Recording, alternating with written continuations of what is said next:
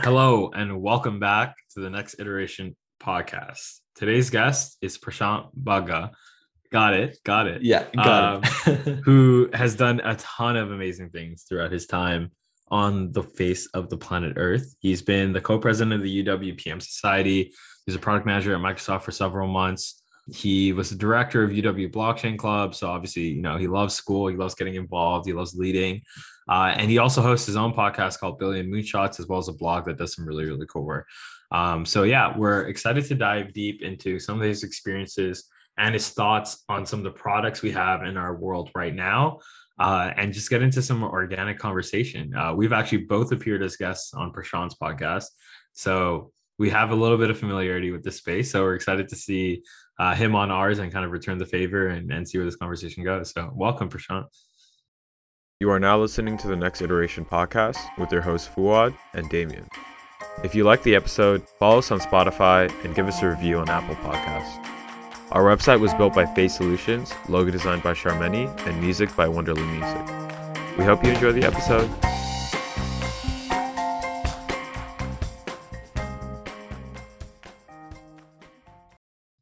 Thanks a lot, man. Excited to be here.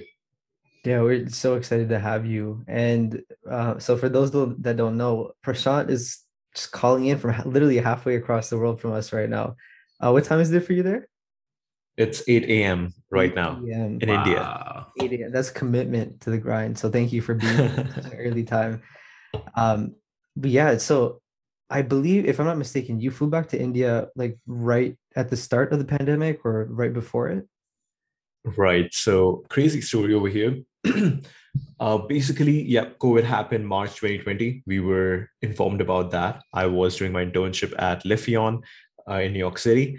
And New York was a tricky place for COVID because, like, you know, people were the notion around there was simply the fact that, hey, we all got through 9 11, we'll get through COVID as well which means they were all hugging and kissing each other that hey uh, let's get through this together. But that was not the right way to do it right? So obviously uh, very soon people realized that hey this, this is not the right way to do it. We need to stay home. Our offices were shut down. Uh, i worked from home at least for four days. And then i felt super lonely man it was super lonely. And after that like you know we had to make a decision that hey should i keep paying this expensive rent over here in new york? Should i move back to canada or should i fly back to india? India wasn't an option until my university actually emailed me. They were like hey we are going to reimburse you for whatever plans you have. And i'm like wait how much are you going to reimburse? And they said like around 500 bucks. I'm like that's it. That's my flight to india. So i flew back to india. Yeah. It's been great. Uh, there is only one minor issue which we can talk about later on. Uh, a very good point for international students at least but yes i'm enjoying my time i have got a lot of time to experiment in this past one year and it's been fun with family I love When it. you say experiment, what do you mean? What are you even experimenting with, man? man i did a ton of experiments in the last one and a half years so because my at my job our biggest client was a gym uh, and gyms went down uh, basically i got a lot of free time and this was the time when i focused a lot on my content on linkedin. I grew to around 18k i got featured on linkedin news and that was really fun. And after after content i ex- after in general my particular vertical of content I experiment a lot within different verticals. So at first i thought that okay let me just put out product strategy insights.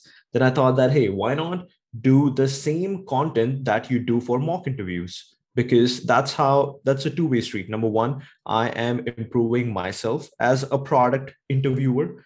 Plus i'm also helping others understand that hey how do you actually interview?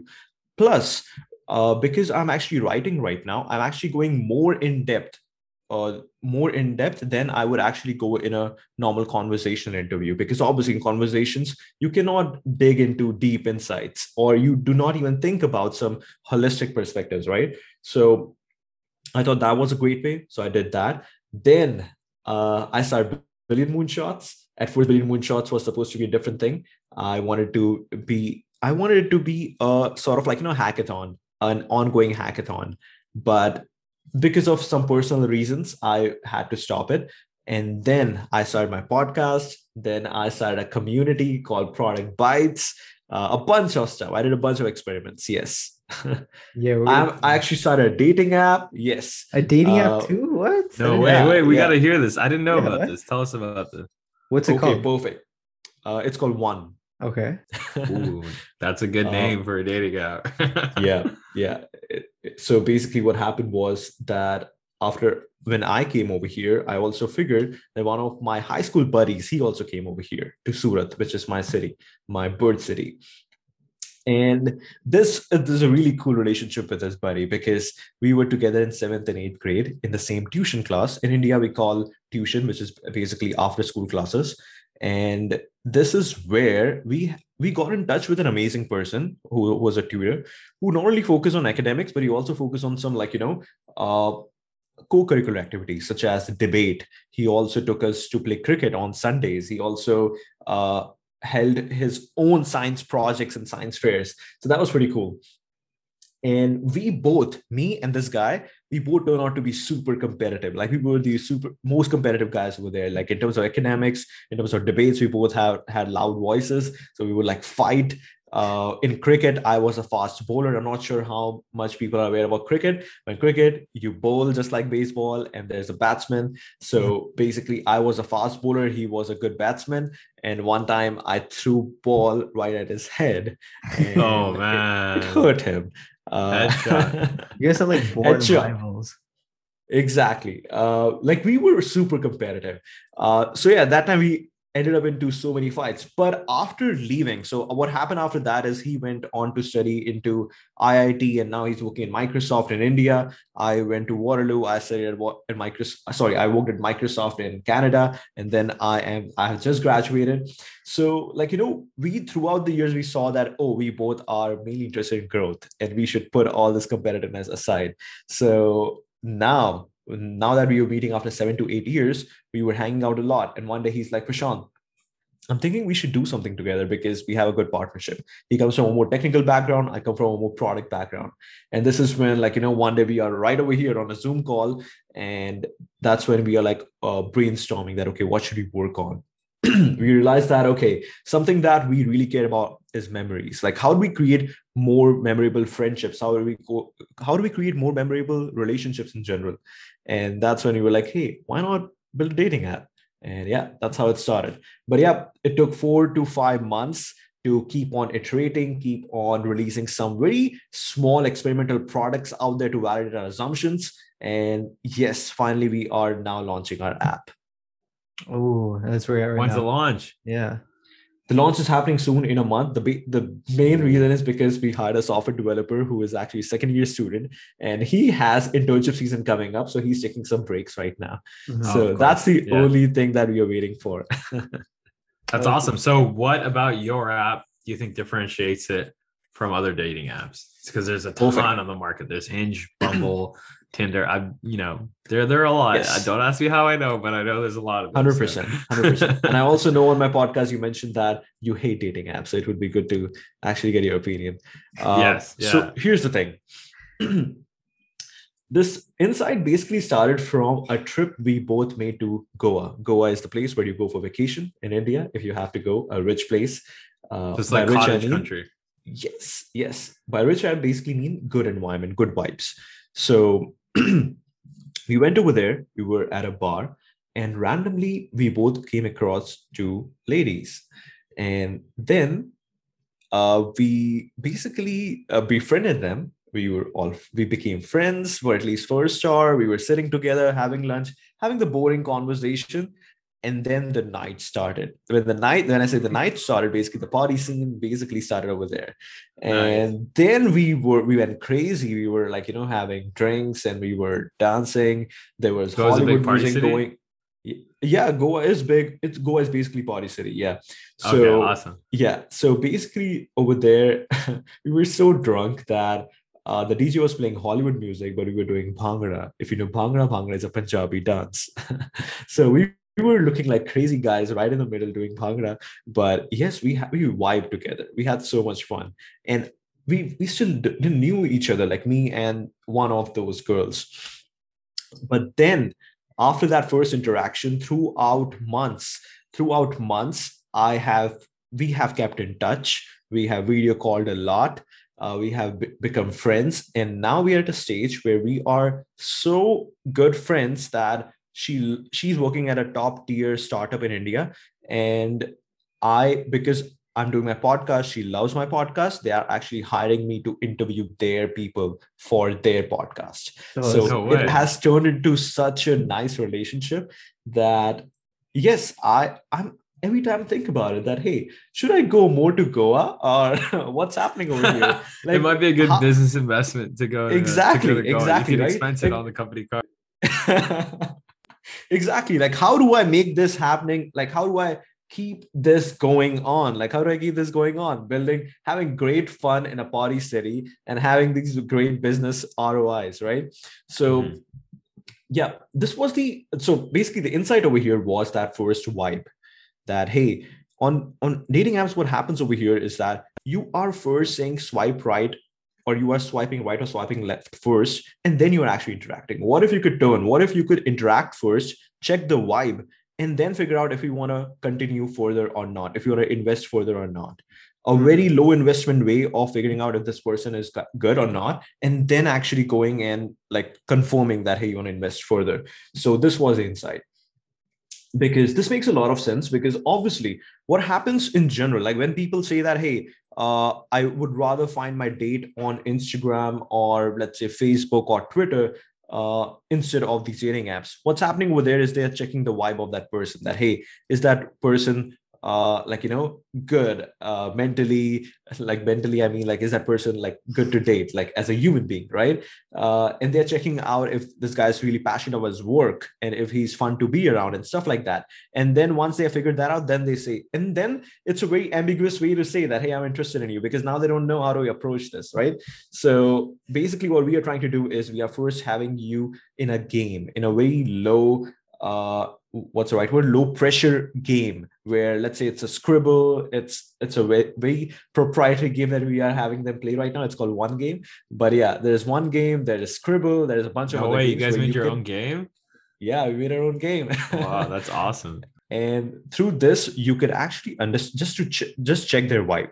And once you check their vibe then you can say that hey i'm interested or not. So this is a very um, low pressure way and this is this was the insight that we built upon and yeah I we love got this idea. we Sorry, got go one ahead. success story Wait, what's this? So you you you made a match already? we are making match every weekend where we are having them manually play this because the app is not out there i had like okay believe in showers like always trust your showers because shower is the time when you're gonna, gonna get Oh, amazing shower ideas Yeah. so one day i went to shower and i was like wait um, our app is taking a time uh, quite a few time to build so how can i still be excited about what i'm building? How can i still keep engaging my users? How can i still keep the motivation up for my team?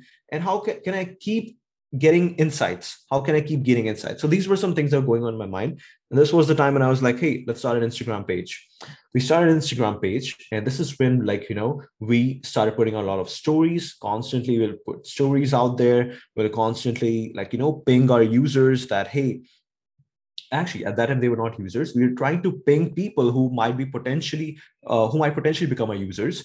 And then we will keep on just getting insights that hey what do you think about this? What do you think about that? Stuff like that. And then one day i thought that hey what if i could recreate the app on instagram? So what, what if i could recreate the entire experience that i want to offer on the app on instagram chat? So this is when we went through this entire uh, thought process of recreating that on Instagram, where we would uh, like you know randomly match people. We will put them in Instagram group. We'll have them play this game, and at the end we will be like, "Hey, if you are uh, comfortable, if you love this person, if you like this person, uh, you can continue this conversation DM, or you can just leave this group, and your privacy is good."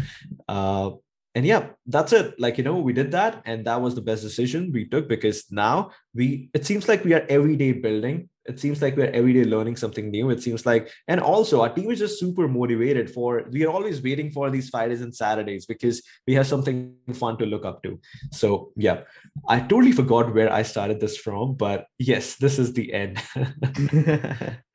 um, okay, so I just want to kind of dive into that a bit more too. Like you Sure. obviously have taken time to understand your audience and everything, right?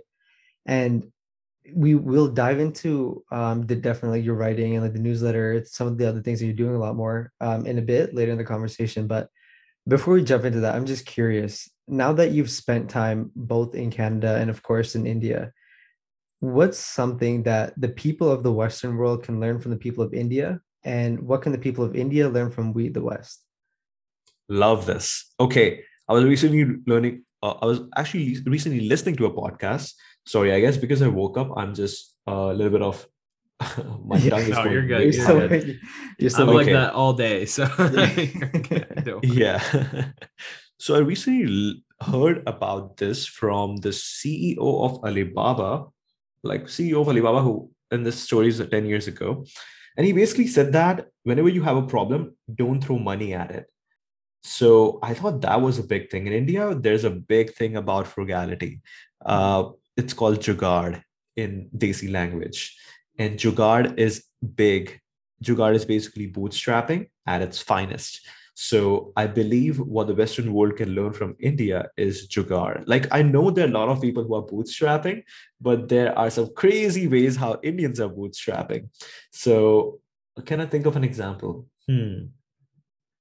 I think the easiest example that I can think of is like, you know, a lot of Indian students or Indian engineering students that I know of, what they would do is they are right now all starting their YouTube channels. And YouTube channels is a great way to do something fun on the side and also show their parents specifically who do not believe in this career that hey i can earn money from this because the thing about indian parents is that they don't they don't they really like engineers and doctors because it's a sure path to success and it's Yeah. also a sure in their minds and also a sure path to income right or revenue but they don't understand how are you going to make money from gaming and like you know youtube and stuff. Yeah. So yes youtube is the best way to also explore for yourself but also like you know keep uh, making making sure that you are earning money like if you hit that mark of whatever subscriber thing is. And after that i've seen a bunch of people they would start with JEE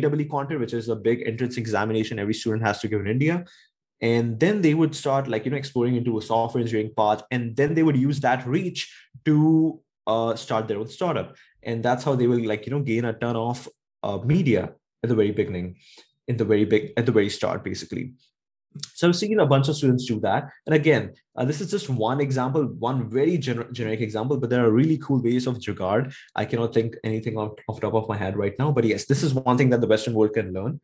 Now coming to the other part what could indians learn from western i believe the number one thing we can learn is design we know that France and Italy, the entire European continent, that is popular for design. Like a lot of design firms, design houses are being acquired by Indians right now. Like a big automobile company, it's called Mahindra, uh, Mahindra and Mahindra, I believe.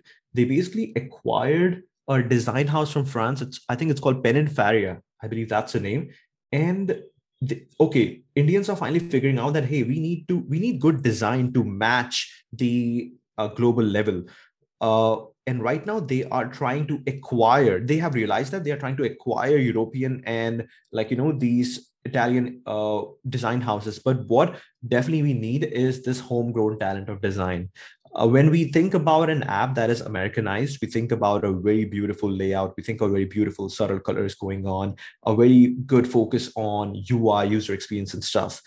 When we think about Indian apps, uh, just five years ago that wasn't the case right now yes there has been a lot of focus over here but this is again something that we need to invest a lot in we need to make sure that we put uh, the indian app ecosystem on that same level Mhm. Do you think is the cause of that uh, lessened focus on design? Do you think it's because great of the schooling uh, system? question. Do you think it's because of the values of the country? Like, why is India not focusing on design as much as it is on technical stuff? Great question. Okay, I will take a segue over here, or I will take a side uh, way over here. But basically, Do it. We love these. basically i had a major realization so when i came to india i'm seeing my mom watch tv and specifically watch a serial like a very like you know I'm not sure if you guys are aware of the Indian TV uh, scene, but basically there are some crazy like Saas Bahu. Saas Bahu is basically uh, what's what's the what's the English translation to Saas Bahu? It's basically like you know, like a mother-in-law, mother-in-law and daughter-in-law. The relationship of mother-in-law and daughter-in-law. Yes, that's the right word. Wow. Uh, yes, so mother-in-law and daughter-in-law relationship and Indian TV scene or serials they show crazy, crazy like you know amount of drama going on between these two people, and this is the and this is the only thing that women used to love. Not women but in general everybody used to love. Like this is something i used to watch when i was a kid. Uh, so yeah indians they grew up watching these crazy drama shows right? Every single day 7 to 8 8 to 9 9 to 10 whatever the time is right now that I came over here, I'm like, wait, now that Netflix is so popular, I'm seeing a bunch of my Indian friends, stay or not Indian friends, friends who are staying in India, watch Netflix and Prime Video and stuff. Has TV eroded or has uh, has the cord cutting happen in India as well? And I was surprised that even my mom is watching it right now but then when I went to Goa and had conversation with the other girl, not the first girl who gave me uh, my opportunity or my gig, the second girl, the second girl worked at Unilever. Unilever is a big company that just owns a lot of CPG products. Uh, mm. That owns a lot of CPG products. She told me that hey, when you think about India, don't just think about the 40% urban population. Think about the 60% of rural population or at least bring that into the conversation. And she mentioned about the fact that Unilever has powder as a product. Powder is talcum powder. I do not use talcum powder. I don't assume any of my friends in the Western world they use talcum powder, but in India, talcum powder are talcum powder is sold like hotcakes, right? So Mm-hmm. what's happening over here it's basically the rural india who's buying talcum powder who's buying all these products that might not actually be beneficial. It's just for it's just because they are uneducated if that's the right term. Um, not sure how to describe that over here but yes this is what i believe but again there could be some theories behind it. Now coming back to your question why do i think? It's because we always forget that 60% of indian population is rural they are still uh, they are still leveling up in terms of their smartphone knowledge their internet knowledge they're still getting up to speed and this is what's happening with them. So i believe that is one of the reasons why our design is very poor because we want to we want to somewhere try to compensate for them. We want to somewhere help them adopt this new technology and for that our design is very poor. Now again when i say poor the poor design is basically because we have a ton of constraints. It's not like ideally you would think in your mind that uh, like some people would have this questions that hey if you just make good design for them beautiful design for them would it be just be easier? But you have to think of the constraints that we have. The constraints we have is a very low resolution screen. The constraint we have is a very low tier smartphone. It's called feature phone. Uh, it's just two years ago that people or two or three years ago that people have started getting good uh, good resolution screen phones or feature phones which is basically because of this one beast company called reliance jio Uh, they have basically entered the market like crazy. Uh, they have brought a ton of rural population on the grid or in general on the internet and yeah increase india's uh, power economy power basically so yeah this is this is the general thought that i have because we have to build for those low constraints i think that's a that's a great thought and something that reminds me of is the first iphones actually were skeuomorphic in design and skeuomorphism yeah. was so popular because people weren't ready to go to an iphone with you know so many different colors and things like that that didn't look like something they'd already been using right? That's why you had notes app that looked like a notepad right? That's why you had a calendar that looked like a physical calendar right? That's why you had a phone that looked like something with buttons right? So um, i can definitely see how that translates to a rural community right where people aren't used to using this. And if you go for that you know ios 14 whatever yeah. look it's difficult to translate that because they don't really necessarily have the prerequisite knowledge of using a screen and looking at those features, right? Uh, and I think about this all the time because you know it's easy for us young people because we're up to date with how things are changing. But sometimes I think, what if what if when I'm like 80, the new tech is like VR tech with your eyeballs and like my grandson is like, dude, like just like look over there and you'll see your notifications. And I'm like, wait, like I'm looking, I can't see it. Like, how do I figure this out? And I, I have to remind myself that I'm I'm young and I'm privileged because I grew up in this technology that it's so easy for me, but it's not that easy for other people. Like some people don't just know that you have to swipe back to you know get to the previous screen or something like that. So I love that you mentioned that.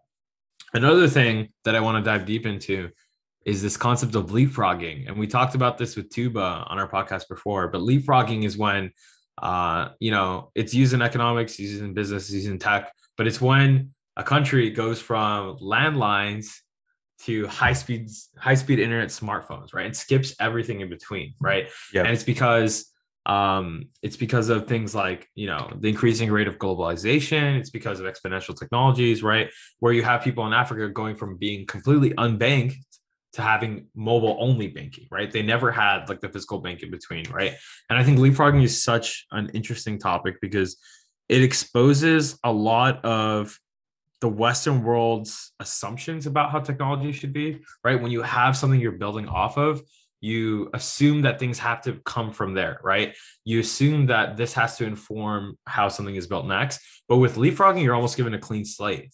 Everything is completely new. Right. People don't have any assumptions. People are using this for the first time and they're eager for change. So I want to dive deep into this because it seems like you have a lot of knowledge about the Indian market. Uh, what instances of leapfrogging have you seen in India?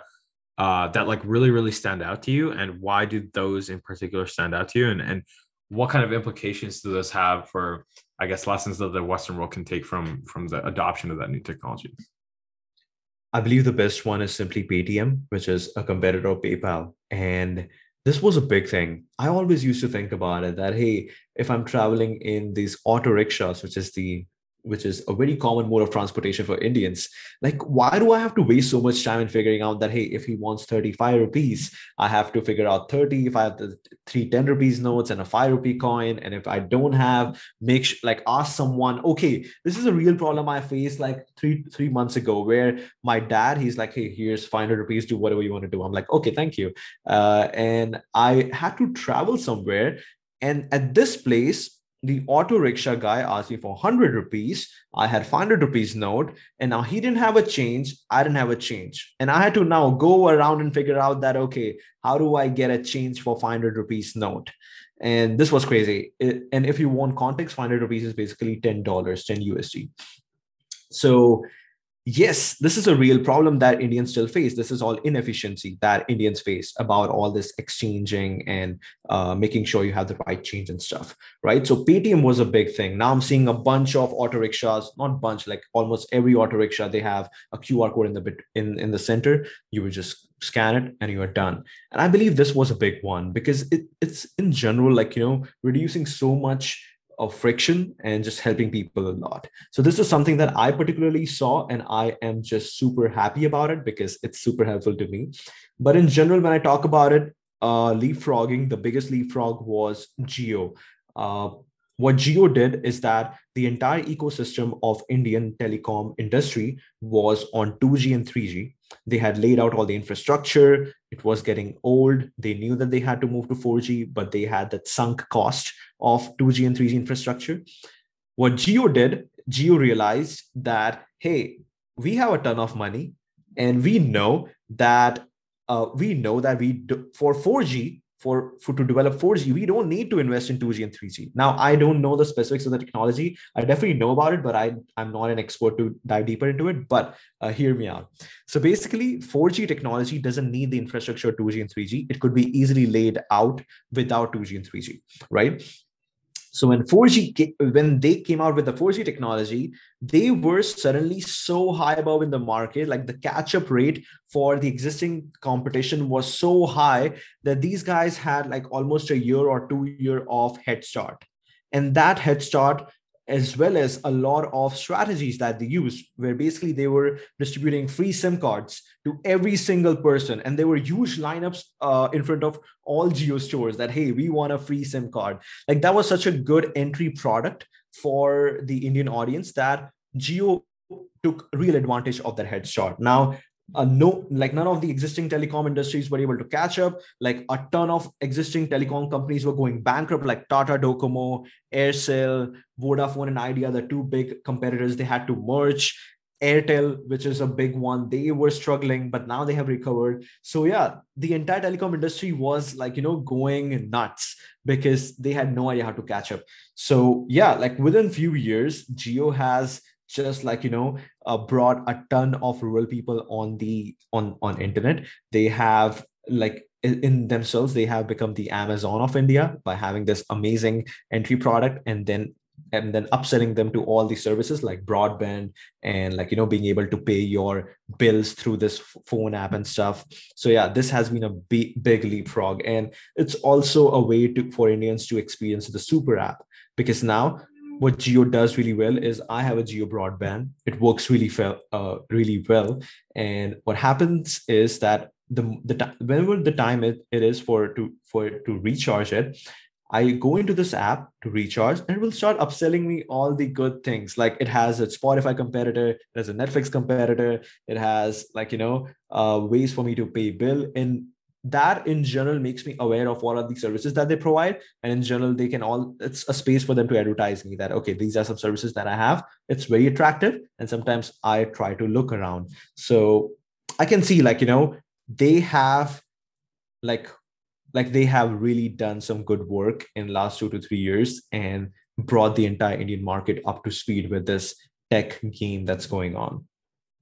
Do you see that legacy continuing or do you think the competitors are kind of catching up now the competitors are definitely catching up. Airtel is the biggest competitor that was able to catch up just because Airtel has some good infrastructure and they were in a good state. Other than that, all the competitors died. Like they basically died because their strategy was so good or their entry was so good. I believe Jio is similar to, is playing the same Amazon game. The only difference is that the CEO of Jio or the parent company of Jio, which is Reliance, and the CEO of Reliance, which is Mukesh Ambani, he is not Jeff Bezos, where he became rich by building Amazon. He already became rich by building a Reliance Corporation, which is basically uh, mainly they get the source of revenue from oil, oil and electricity. And now that he has all those funds, they are strategically and very, uh, very, yeah, very nicely investing into good uh, good areas. So they're investing into VR. Uh, they they have like a like you know a very uh, a very crappy version of a VR headset, but I love to see these. I love to see these at least experiments going on because this means that they are not just comfortable or they are not just complacent that hey we got jio we cracked the code with jio we are now the big guys we don't have to work anymore. They are actually pushing the boundaries as of now still. So that's a good thing. And i believe this will continue to go on how is um I'm just curious how that's received by the Indian people as well. Because we've had a couple other case studies of like giant monoliths or super apps, like for example, WeChat um in right. China. And you mentioned Amazon, similar thing, like they just have a monopoly over such a large share of the market. How is the presence of that in India kind of felt? Because it sounds like from what you're saying, it's still relatively new there. Right. So yes, people love the offers I love the offer I got with this one, and that was a big reason why I just opted for Jio Fiber. They were basically giving me one month of free, uh, free broadband, free internet service. Plus, they were covering the cost for the entire setup, like to bring that box over here, to get the maintenance guy, to make sure it sets up, to pull the wire from my terrace and stuff. Like this entire thing was free, and they were like, "Hey, 30 days free trial. If you don't like it, yeah, it's okay. You can return it." I'm like, mm-hmm. there's no uh, there's no downside over here. Let me just give it a shot. And then I loved it. I loved it. I love the speed. I love the reliability, and it's done.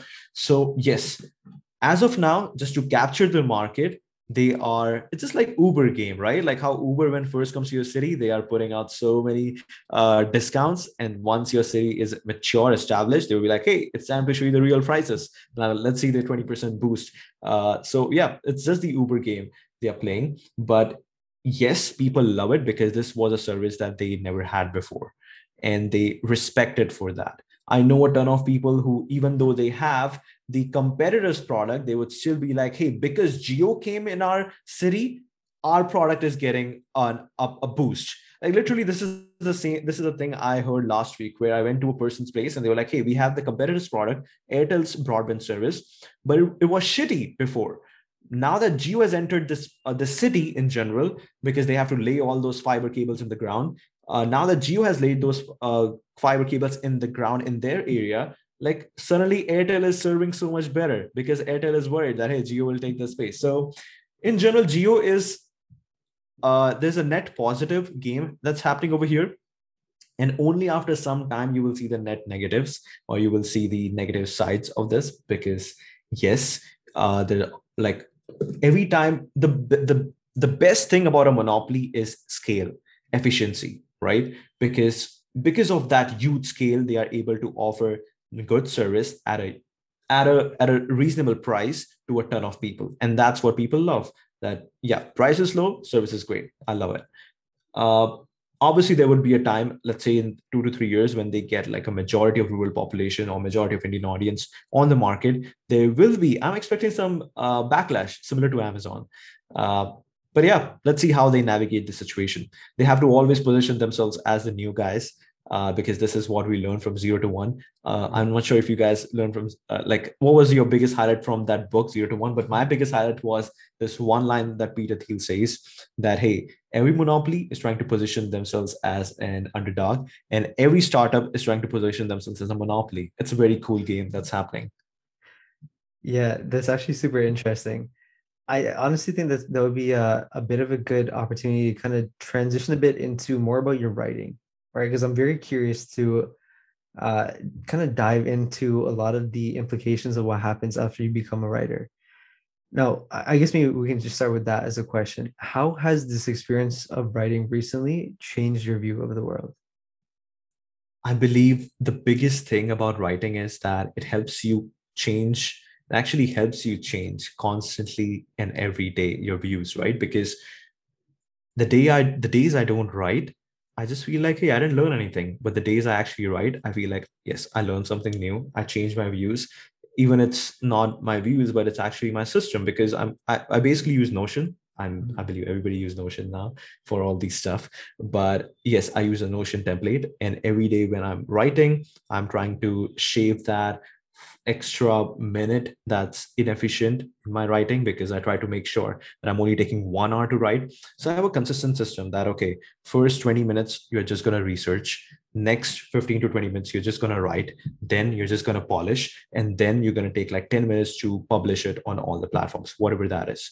So I'm always trying to shave off every inefficient minute or five minutes from this entire system because I want to make sure I'm not spending more than an hour or an hour and a half on my writing.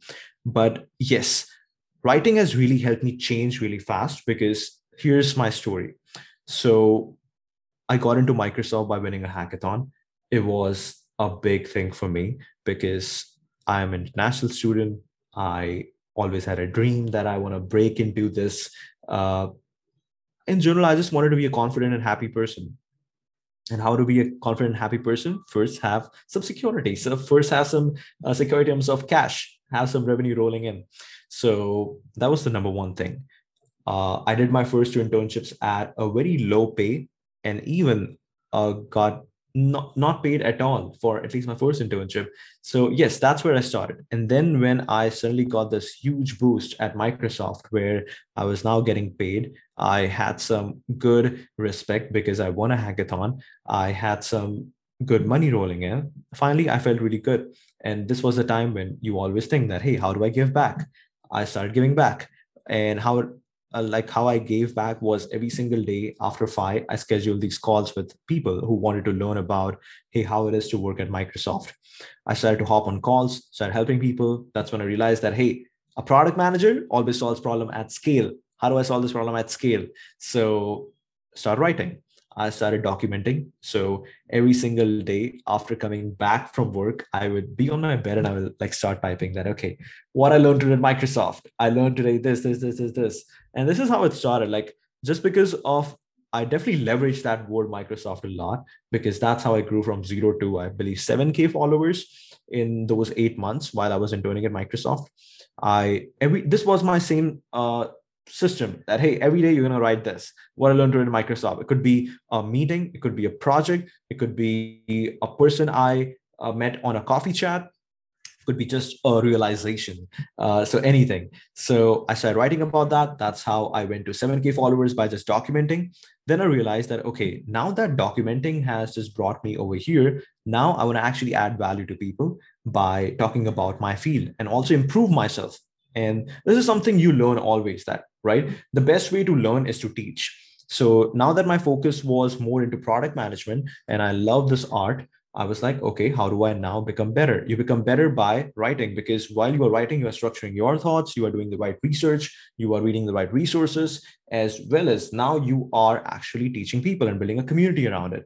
So I started writing on product management. And this was the time when I was like, uh, I, I got my new smartphone. So how this started is I remember like, you know, Waterloo just had those new Lime scooters on the campus and I got my new Pixel phone. Pixel phone has the best camera, undebated. uh, so I went there. I clicked a picture of Lime Scooter and I was like, okay, I, I, I, believe this is where I can bring a fusion of two things where I could like, you know, uh, have my photography or showcase my photography as well as write about these things but obviously i cannot go around everywhere and click pictures. Like i cannot be like oh let me click a picture of google headquarters and write something like google. That uh, fusion idea went down but still i kept going with the product thing where i would keep on writing about new products and i always focused on why. The media always covers what's happening constantly every single minute but they don't usually dive deeper into why it's happening or the history behind it right? And i love that uh, 40 minutes documentary sort of things rather than that one quick clickbaity blog. So I started writing about that why. And that helped me again go from zero to like 7K to 18K followers. And yes, now I'm again experimenting. Now I'm experimenting with those mock interviews, as I mentioned, as well as some other things. So, yes, overall, this uh, journey has helped me just become more structured about my thinking, help me actually change every day because change is consistent or change is constant basically and you have to consistently do that. Writing has also helped me build that anchor activity or anchor habit in my day which if i don't do i feel bad about it which when i do consistently i feel that hey i'm a writer. It, it feels good. And also in general like you know to always uh, now that we are in this virtual world to always keep in touch with your friends or keep in touch with your people right because that's how they know that okay something is happening yeah that's my long what are your tips answer. what are your tips for somebody starting out because actually i'm thinking of starting a newsletter soon and I love that you mentioned staying in touch with friends because that's one of the major reasons why I want to start a newsletter because I just 100%. moved away from all my friends here in South Texas and it's been really hard staying in touch. And I want a way to showcase what I'm learning and like journal and all that, but also, you know, make hopefully make it useful and um, actionable for for a lot of people I care about. So, what are your tips for for anyone starting on their writing journey? Great question. I definitely feel like just hit publish. That's the number one advice. But the number two advice I would say is like, you know, maybe go my route where uh, obviously i'm not sure uh, what stage are you in at in terms of writing where if you are very comfortable with focusing on one topic but what if you just document as you mentioned like journaling and documenting? What if you use your newsletter as a way to just document your thoughts and document your realizations document maybe a book that you're reading and stuff like that? And once you are doing that consistently once you're building just the habit of hitting publish regularly then you pick a topic. Because picking a topic uh, comes with a lot of research where you have to invest a lot in research. And if you start doing that from the very beginning uh, that might just like you know yeah slow you down. And once you slow down the habit of just posting regularly you just fall off the wheel. So yes i would just say that okay maybe uh, create like maybe start by documenting maybe create a list of 10 topics uh, the best time to think about these is shower or just before you're going to sleep because that's when I get all my ideas. So yeah, make a list of 10 topics that you really want to talk about and done for next 10 days. Just write about that. Just build the build the habit of hitting publish first and then choose a topic. Also, I believe it's a really good advice for gym as well. Like I know it's a crazy advice, but some people say that, hey, if you want to start gymming, the first one month, just wear your shoes in the morning walk to the gym and come back. That's it. That's all you need. Yeah, it's the whole I love that- building thing, right? Oh, sorry, go ahead. Atomic habits, yes. Yeah, exactly.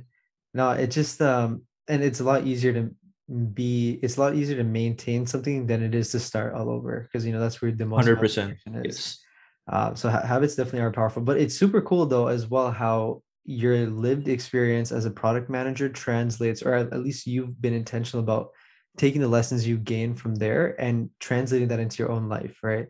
I think we've talked about it on the podcast before about how your own unique experiences can change the way that you navigate the world. And you know, for example, like you're in marketing, you know, you see you're walking in the street, you see a billboard or like an ad somewhere, and you think, wow, that is a horrible, horrible like ad. You know, like who the who was the marketing person behind this? I could have done a better job. Right. Or thinking about different ways that you could have gone about delivering the same message, right? Different variations of this. But yeah, it's just really interesting to see that a lot of what we do for work doesn't necessarily have to stay within that domain. There are lessons that are a lot more uh, adaptable, I guess, just for like your own life, which is something maybe that's like a useful exercise for people to kind of engage in. Um, and the other thing you mentioned, like it's probably the easiest hack to content creation is just documentation, right? And the reason I love that so much is because it's a positive feedback loop that only delivers you more benefit. Because Yep. first of all, you're already learning things, right? So if you just go ahead and take that extra step to document what you're learning to share with others, you get to start building a community and a platform like you have. And in order to keep thinking about things to write about, you have to keep learning more things. And in learning more and writing more, you get to understand those things more deeply. So it just keeps going, keeps going, and like you just keep building on like that foundation. And then at the end of it, you just you're more fun and interesting person. I would like to think too. Do you do you think Yeah. you're a fun and interesting person, Sh- Prashant? I'm definitely a more fun and interesting person when I am not woke up this super early. Oh. Uh, I feel like um, I feel like yes, there are some realizations. Okay, just to coming back. Uh, yes, I'm focusing a lot more on my podcast right now, and I'm going with the same strategy where I don't want to. I start with the concept that okay, let's do podcasts only on Saturdays and Sundays, but that became harder because then I would always wait for Fridays to think about, oh, who do I want to get on my podcast? But now I have built a system where I'm getting people every single day. I took a break last week because I was out for vacation, but now every single day I'm having podcasts at 8 a.m. So I'm again building that habit with podcasts as well because I want to keep it a one-off thing where you are uh, just thinking about late and then you don't have efficient systems. Like because I am doing this every day, my system is super efficient. I know you guys are, you guys, I definitely want to share notes with you guys about podcasts and what I can learn and what you can learn from my system. But yes, when I'm doing this thing at scale every single day, I have to just send them three messages, any of my guests, because also, again, right now, my guests are just my peers. They are not any super professional. I know you guys are getting some really high profile people. Uh, I'm just getting my peers right now to share opinions like Fuad and you, obviously. Uh, and i want to make sure that i am just building that muscle right now and i'm i'm having that muscle of waking up waking up excited waking up to this uh, doing my little bit of research and having a having a fun conversation Mhm. so yeah it's again a way for me to leverage all those learnings i had over here as well on my podcast Absolutely, absolutely. And again, like it's it's such an easy thing. And the honestly, the best part about it, I think, is the community building aspect, which you've done a great job of so far. Because I mean, like in the same intention, spirit of starting the newsletter, like Fuad mentioned, right? It puts you in touch with so many people. And the more consistently you do that, the more opportunities for serendipity that you have for people to kind of come across you. And who knows, you you can like we've made new friends throughout the process of starting this podcast as well. We've had incredible connections made with people. So we're super grateful for that. serendipity man Yeah. actually i have a question for you if you don't mind Yeah, for sure. So here's just a question that came to my mind. It's way out of the topic that we're talking about, but here's the thing. Do you think that because you guys are now focused too much on uh, bringing these high profile people on your podcast, and because you guys are now popular, you guys are famous, uh, you guys are doing some great work. Next Iteration podcast is growing like crazy. Do you think that some of the friends or some of your peers are now not or how, what's the right way to put it do you feel that some of your peers feel a little bit uncomfortable to reach out to you I would hope not.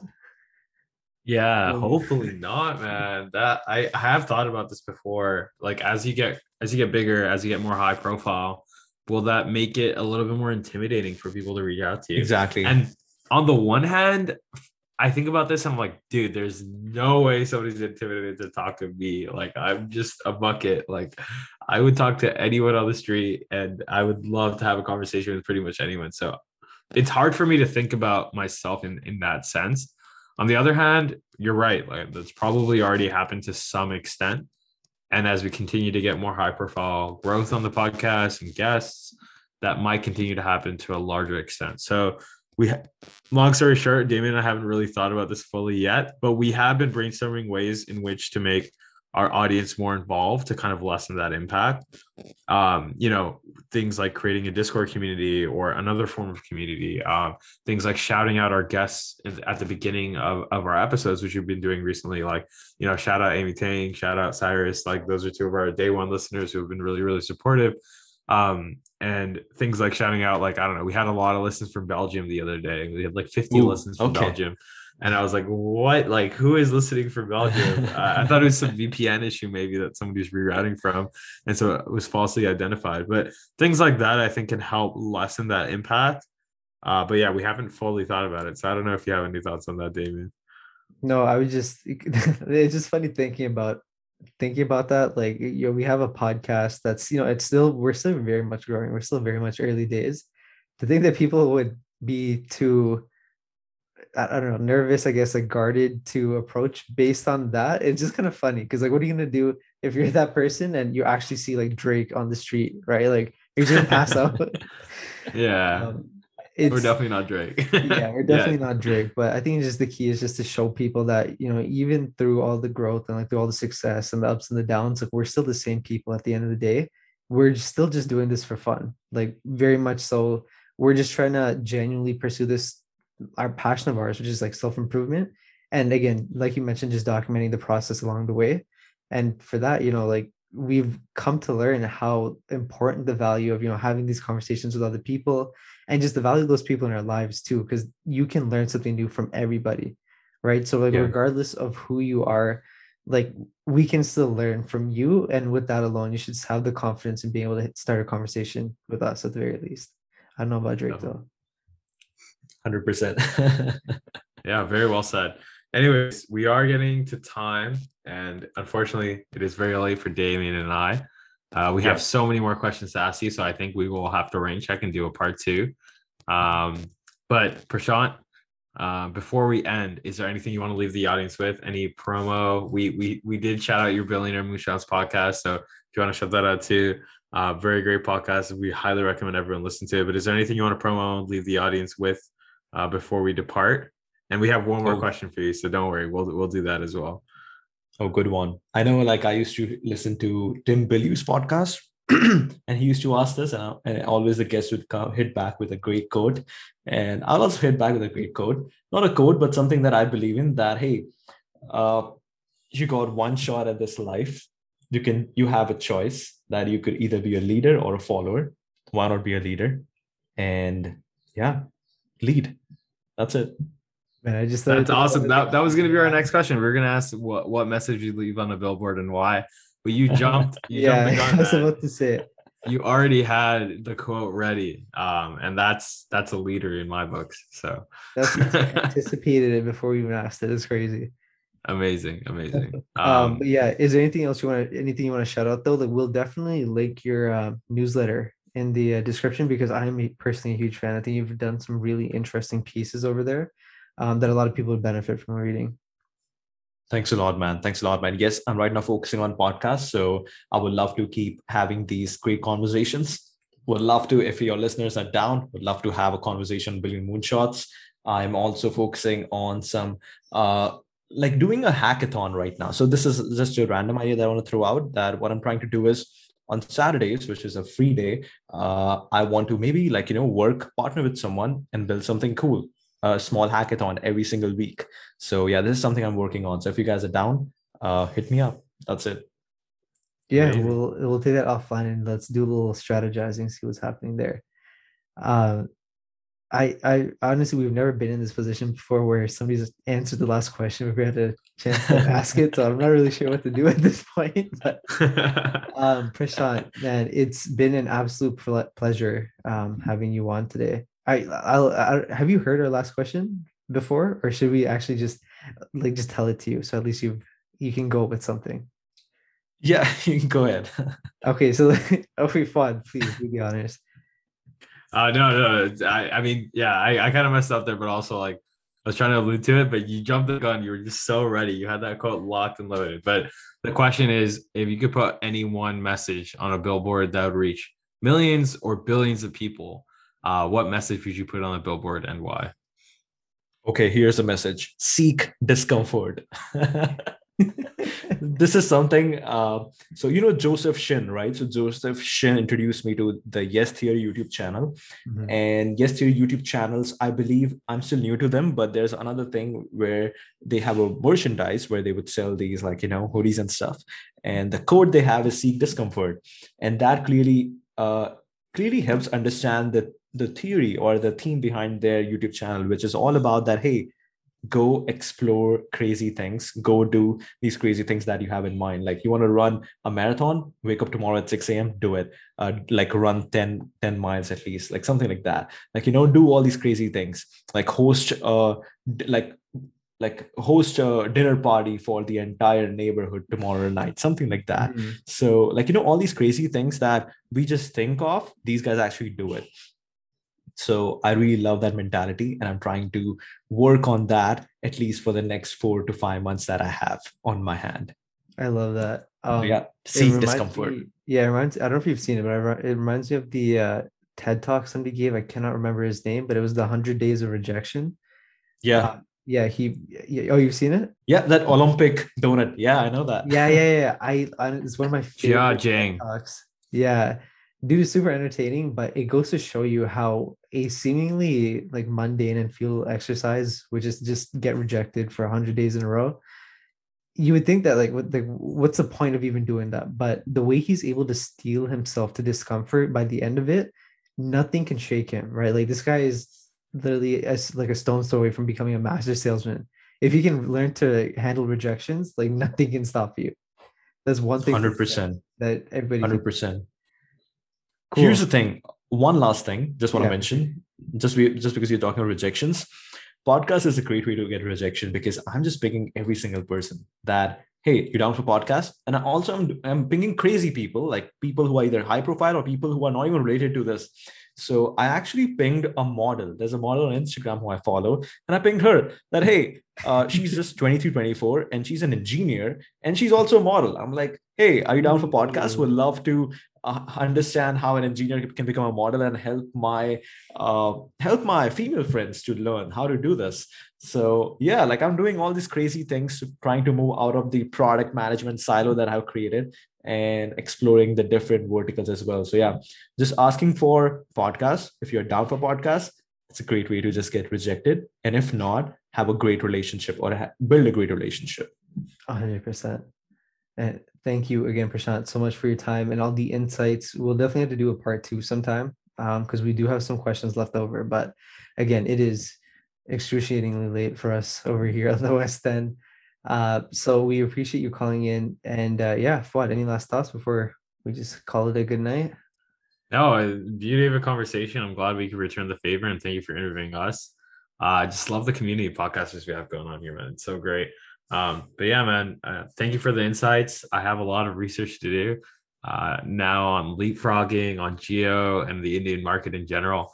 Um, so I'm very excited to do that. And yeah, just want to say thank you for hopping on so early and being flexible with the timing. Uh, we're excited to release this episode. I think our audience really like it. Cool. Yeah, man. Excited to see your newsletter and let's see where this next iteration podcast grows to. I am yes, excited. I'm excited that we guys are all focused on podcasts. We guys are all focused on growth, and let's keep doing this. That's Thank you yes, so much for having me over here. Cheers to that. If you like the episode, follow us on Spotify and give us a review on Apple Podcasts. Our website was built by Face Solutions, logo designed by Charmeni, and music by Wonderly Music. Thank you for listening.